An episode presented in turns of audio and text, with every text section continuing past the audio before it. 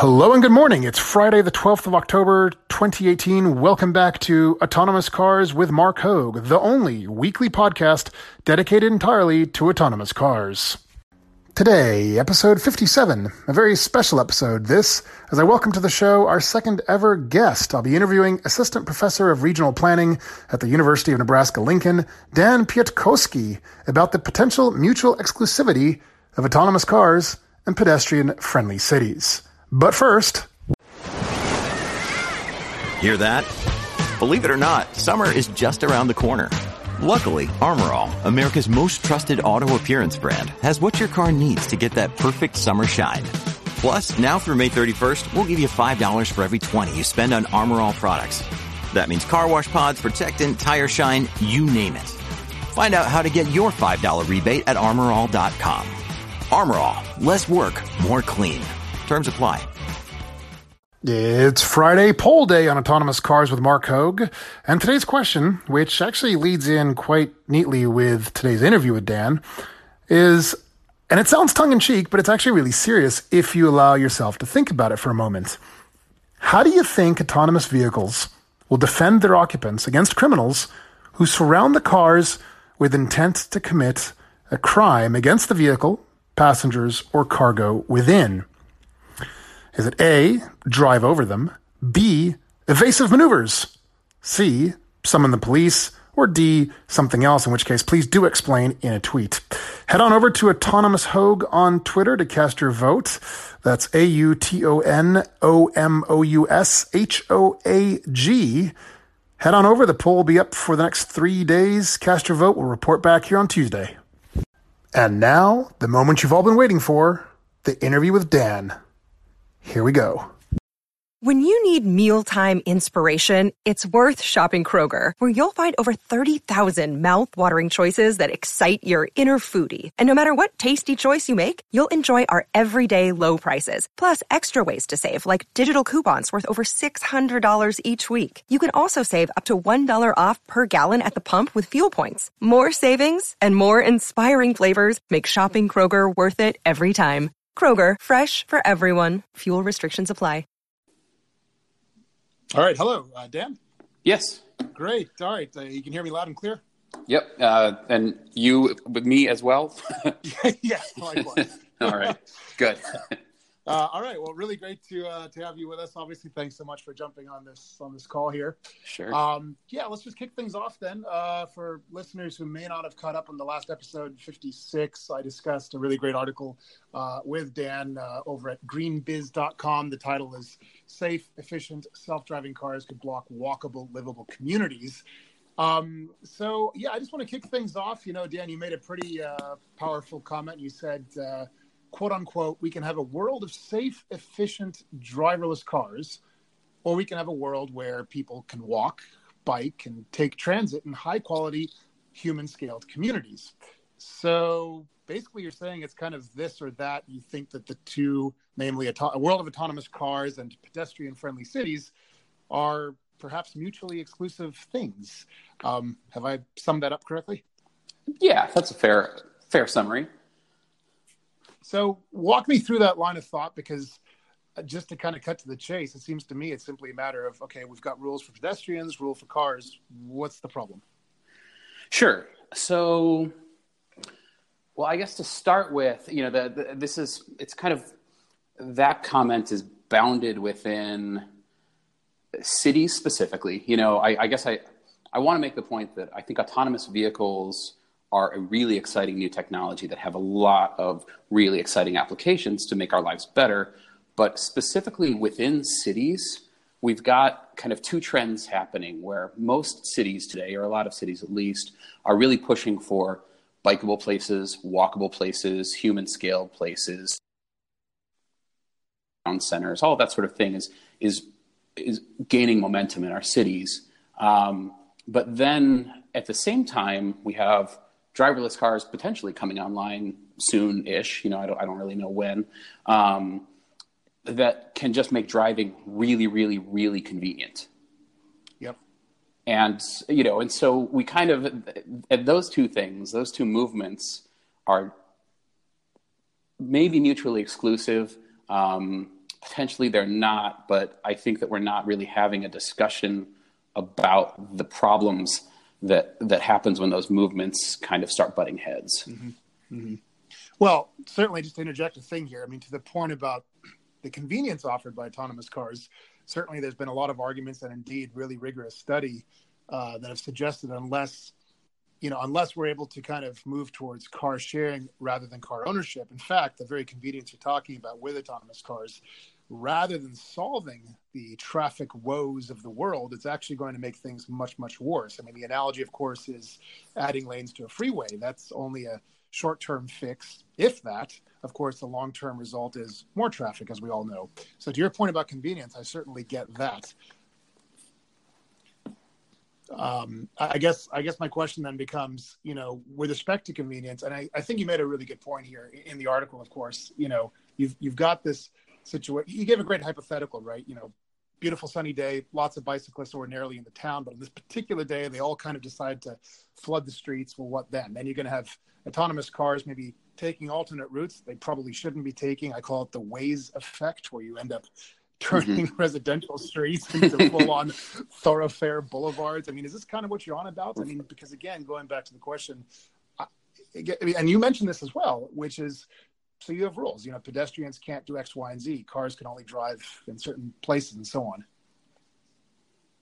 Yeah, yeah. And so to get to to that issue of, you know, what do we do um, if and when in, in this hypothetical? And you know, and I I realize there's a lot built into that hypothetical, but I'm thinking about let's say autonomous vehicles suddenly come online and there's no more sort of you know manually driven cars or whatever you call them um, and infrastructure hasn't caught up to anything. So we're in our existing conditions. It wouldn't take that many people, whether they're on bikes or whether they're walking or whatever, to stop traffic, assuming that driverless cars are, are programmed to not hit people, sure. right? That seems to be the first um, law of robotics, according to a certain Mr. Asimov. that, that's right, you know, and, and, we hope that, that that is one, and, and that, but that's actually something that I, I think that this hypothetical calls into question so, at what point do we say it's not okay for people to block the paths of autonomous vehicles? And then, what do those vehicles? What, what do we do about that? You know, do we have police officers stationed to make sure that people stay stay on the sidewalks and crosswalks, and that bicycles stay in bike lanes? Um, do we have like a situation where the driverless car itself or the autonomous vehicle um, is sort of like a red light camera. You know, it, it can kind of ticket people if they're getting in the way or being where they shouldn't be. So that um, I have to pause my... you there because that is brilliant. That's something yeah. I've never thought of, I've never read. That that makes sense.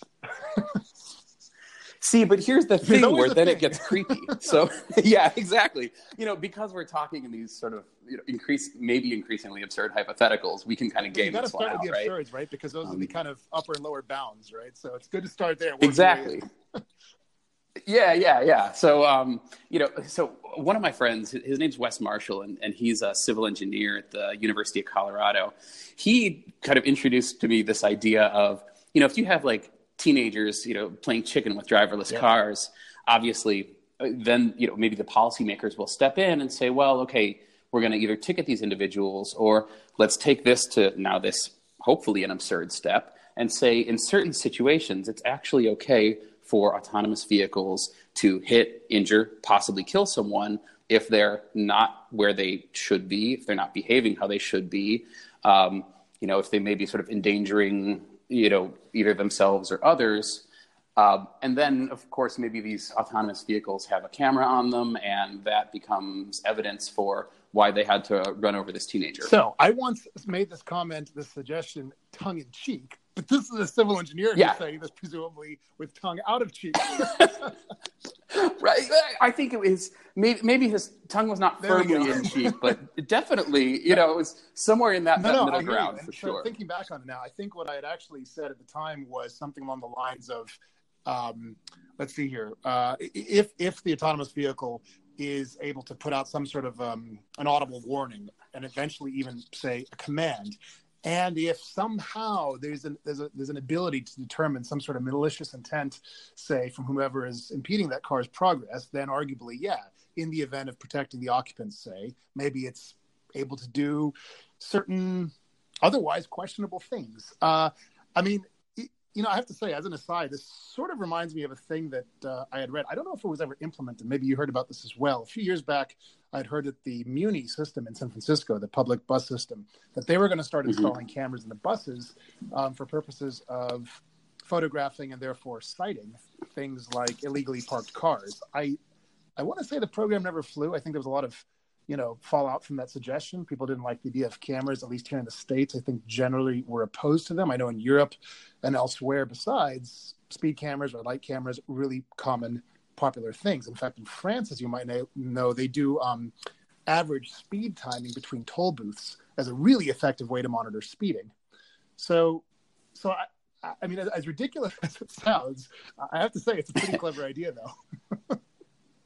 right, and you know, but and then it, yeah, and then it's obviously quite terrifying because suddenly somewhere in the the programming there is this ability to injure, maim, or kill in, kill well, humans. Right, and right? no one's gonna be okay with that. Period. Full stop.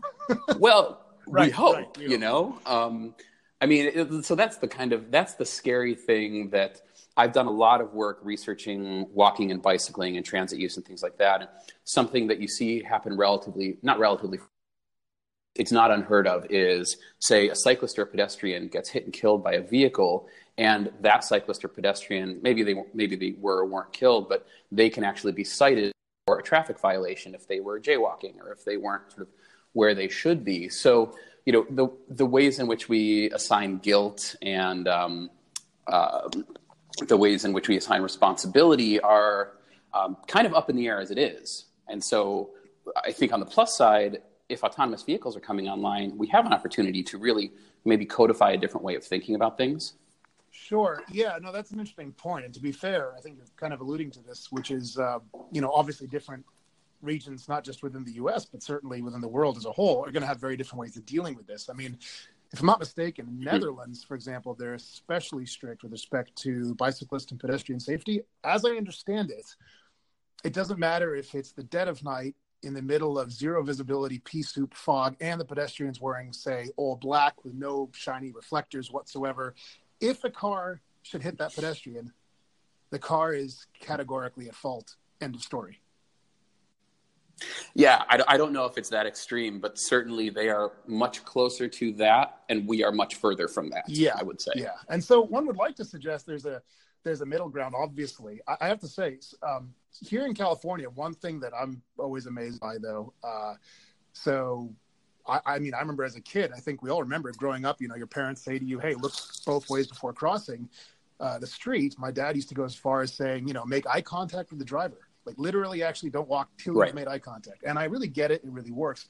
But what blows my mind is I feel like ever since uh, pedestrians were given essentially, you know, unlimited right of way all of the time, it seems like anyway.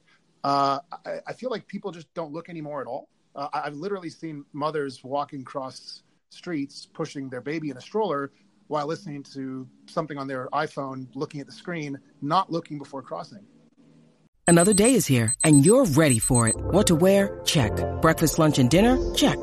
Planning for what's next and how to save for it? That's where Bank of America can help. For your financial to-dos, Bank of America has experts ready to help get you closer to your goals. Get started at one of our local financial centers or 24-7 in our mobile banking app. Find a location near you at bankofamerica.com slash talk to us. What would you like the power to do? Mobile banking requires downloading the app and is only available for select devices. Message and data rates may apply. Bank of America and a member FDIC. Yeah, I, you know, I don't know.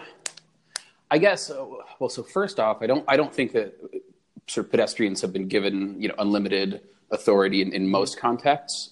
Um, in, you know, and, and I think, you know, and it's, it's when we start kind of coming up with these these anecdotes about people. It's like you make can make the same case for somebody driving a car who's you know messing with their phone of and course. all that sort of yeah. thing, and they're not paying attention either. So you know, I mean, I, I, guess it's I get a little uncomfortable when we when we start using those sure. anecdotes, um, but uh, I, I think something that's maybe a, a helpful consideration for um, getting to the root of why I wrote that article is this idea that you know prior to 1920s or so, really the you know the streets were uh, were highly unregulated.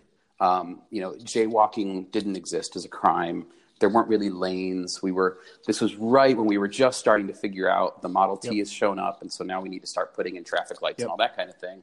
Um, and so the the street space was used for all sorts of things, and one of those maybe dozen different things. And in the last hundred years, we've really gone to another extreme with that. And as I was thinking about this um, and thinking about this article, I was thinking that, well, you know, we kind of have a, an opportunity to, you know, push that backwards and really think about how do we want our streets to be now that we've tried both extremes. We can have a conversation about where we want to be um, with this new technology coming on. I'm not sure if I answered. No, no, that, that, that's actually Sorry. quite good. No, I get it. Um. so, okay, let's let's take this to one other level then. I guess. Um, say the trolley paradox. Are you familiar with this? All right. So yep. I have written quite a bit and kind of argued that I'm a huge fan of taking the simple solution to all this. And for listeners, real quick, we're not intimately familiar. It's basically this, admittedly, corner case scenario, right, which says something like, "Hey, you know, you're, you're in an autonomous car and you've got the choice to either strike, say, grandma crossing the sidewalk, or swerve and hit a couple kids, or you know, swerve off the road, off a cliff or into a brick wall, injuring or killing the occupants of the car. What should the car do?" And it's sort of one of those supposedly uh, impossible sort of no win scenarios. But as Captain Kirk would say, don't believe in no win scenarios. And, um, you know, what I've always done is try to take sort of uh, a legal view of this, which of course tries to assign the reasonable, prudent person standard. Sort of what would a reasonable person in that situation, what would they do? And I think I probably speak for all of us. Again, I realize this is probably slightly culture dependent, um, but it seems to me that most of us, if we stop to think about it consciously, if we were faced with such a scenario, I think we would do anything and everything possible to avoid hitting any sort of pedestrian. We would, in fact, rather swerve our car into a, say, into a brick wall before we struck a pedestrian. I think that's kind of, I think, human nature. Um, so, so I guess my question then, going to this trolley paradox first, first of all, what do you kind of think of it generally? Uh, what is your proposed solution to that, and how does that kind of tie in with your whole essay here, your whole article on the, this sort of potential mutual exclus- exclusivity as between autonomous cars and pedestrians. I, well, I mean, you know, first off, I totally agree. You know, it's one of the hardest things for me to learn to do was to not swerve if a deer runs in front That's of. That's different with the deer, know? unfortunately, sad but true. Yes. uh, no, I agree. Yeah. So, so I, I agree. Um, but I think that there's sort of this innate, like, yeah, if you if you see something, if you see a person in the road, your first thought, not even thought, you know, your first kind of lizard brain reaction is to yep. swerve. So, so I think I, I, would totally agree with you about that. Um, now, I guess getting to how I would deal with the the what's it called again, the trolley paradox, um, is. Eh, I would try to avoid it for avoid having it happen to begin with. Um, Ignoring you know, the corner well, case, and, and I know I that that's, that's a, uh, an invalid. Exactly. I, okay. I, okay, go on though. With you, I realize it's totally ridiculous. it is ridiculous. Um, yes. So, yeah, yeah. So, um, but I guess one of the sort of implicit um, elements of this scenario is the car is moving at such a speed that there is no other option but to turn one way or the other or the other. You know, you have three options: brick wall, person, old lady, whatever. You know. Um, but you know, I mean, one thing that we know from or like the, the transportation research says is speed is what kills.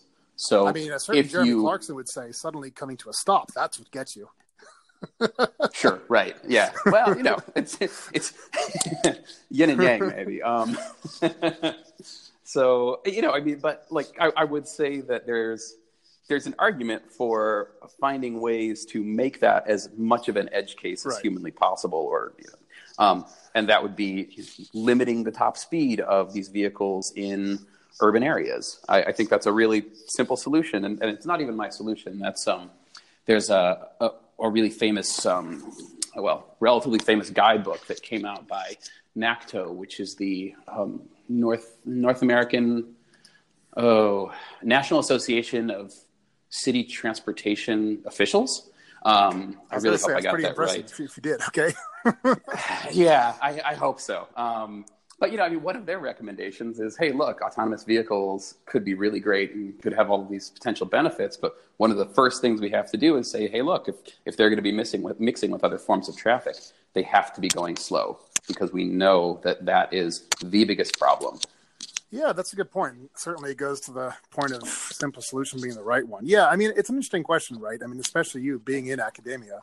You know, at what point do you kind of decide enough is enough insofar as trying to impose um, for lack of a better term, these academic corner cases with real world scenarios. I mean, almost by definition, right. academic corner cases cannot, or at least should not ever exist in real life. I mean, frankly, if aviation were held to the same state, well, actually, that's a whole other discussion. I won't even get into that. But admittedly, yeah, on the one hand, aviation at least just speaking with respect to avionics systems, as you probably know, they are triply and even quadruply redundant in some cases. Um, but to the extent of anticipating academic corner scenarios in real life scenarios, I've not really heard that discussed too much um, beyond the redundancy of the systems, of course. Um, yeah. Yeah, I you know I mean I, I, I like the, the corner cases as, as you're calling them because they're they're good thought experiments experiments out all these things and and well, and actually, I guess my my answer gets back to the point of that article is you know you can try to avoid those corner cases by slowing mm-hmm. everything mm. down, but of course, slowing everything down then reduces the efficiency of those autonomous exactly. vehicles. So that's you know we, we just we can't have it all, and we just need to decide which things we want and where we want. To. Absolutely. Them. Well, look, as we kind of wrap up on minutes here, um, why don't we just chat briefly about you know, speaking of corner cases? Although I say that, but this isn't really a corner case, is it? Um, this notion of criminal actions against autonomous cars. What is to stop a group of, you know, just thuggish folks from surrounding an autonomous car with the knowledge it's not going to run them over with the intent to commit some crime against that autonomous car or especially the uh, the passengers within how the heck do you handle that without violating the first law of robotics so yeah um, I'm really glad that you, uh, you, you know, you said this to me in an email, yeah, yeah. so I had a little bit of time to think about it. But I, I don't know that I've come to any good conclusions. But um, you know, I think uh, my, probably this is uh, this is going to get old, but I'm probably going to take the same tack that I did with the the uh-huh. trolley uh-huh. scenario of who are these thugs and what interest do they have in this person inside of this autonomous vehicle. So I, I question I question the motive because also you know we, we don't really live in a society where there's you know rampant carjackings and all of that stuff. I, I realize those things happen all over the place, but you know I it's it's not currently a problem, and so I wonder why it would become a problem with a without a, a human driver. Um, so yeah, that's I guess that's my um, totally unsatisfactory answer to your question with a question. No, I mean, it, it's certainly a valid answer. I mean, I guess the only two points I might throw back in the couple of minutes we have here is number one, certainly, uh, as you certainly imply, that, that, there are definitely cities, major cities in the world in which this is a very real problem, right? I mean, not to mm-hmm. not to uh, put too fine a point on it, but certainly um, Sao Paulo in Brazil, Rio de Janeiro, not exactly the, fit, the, the safest places on the road.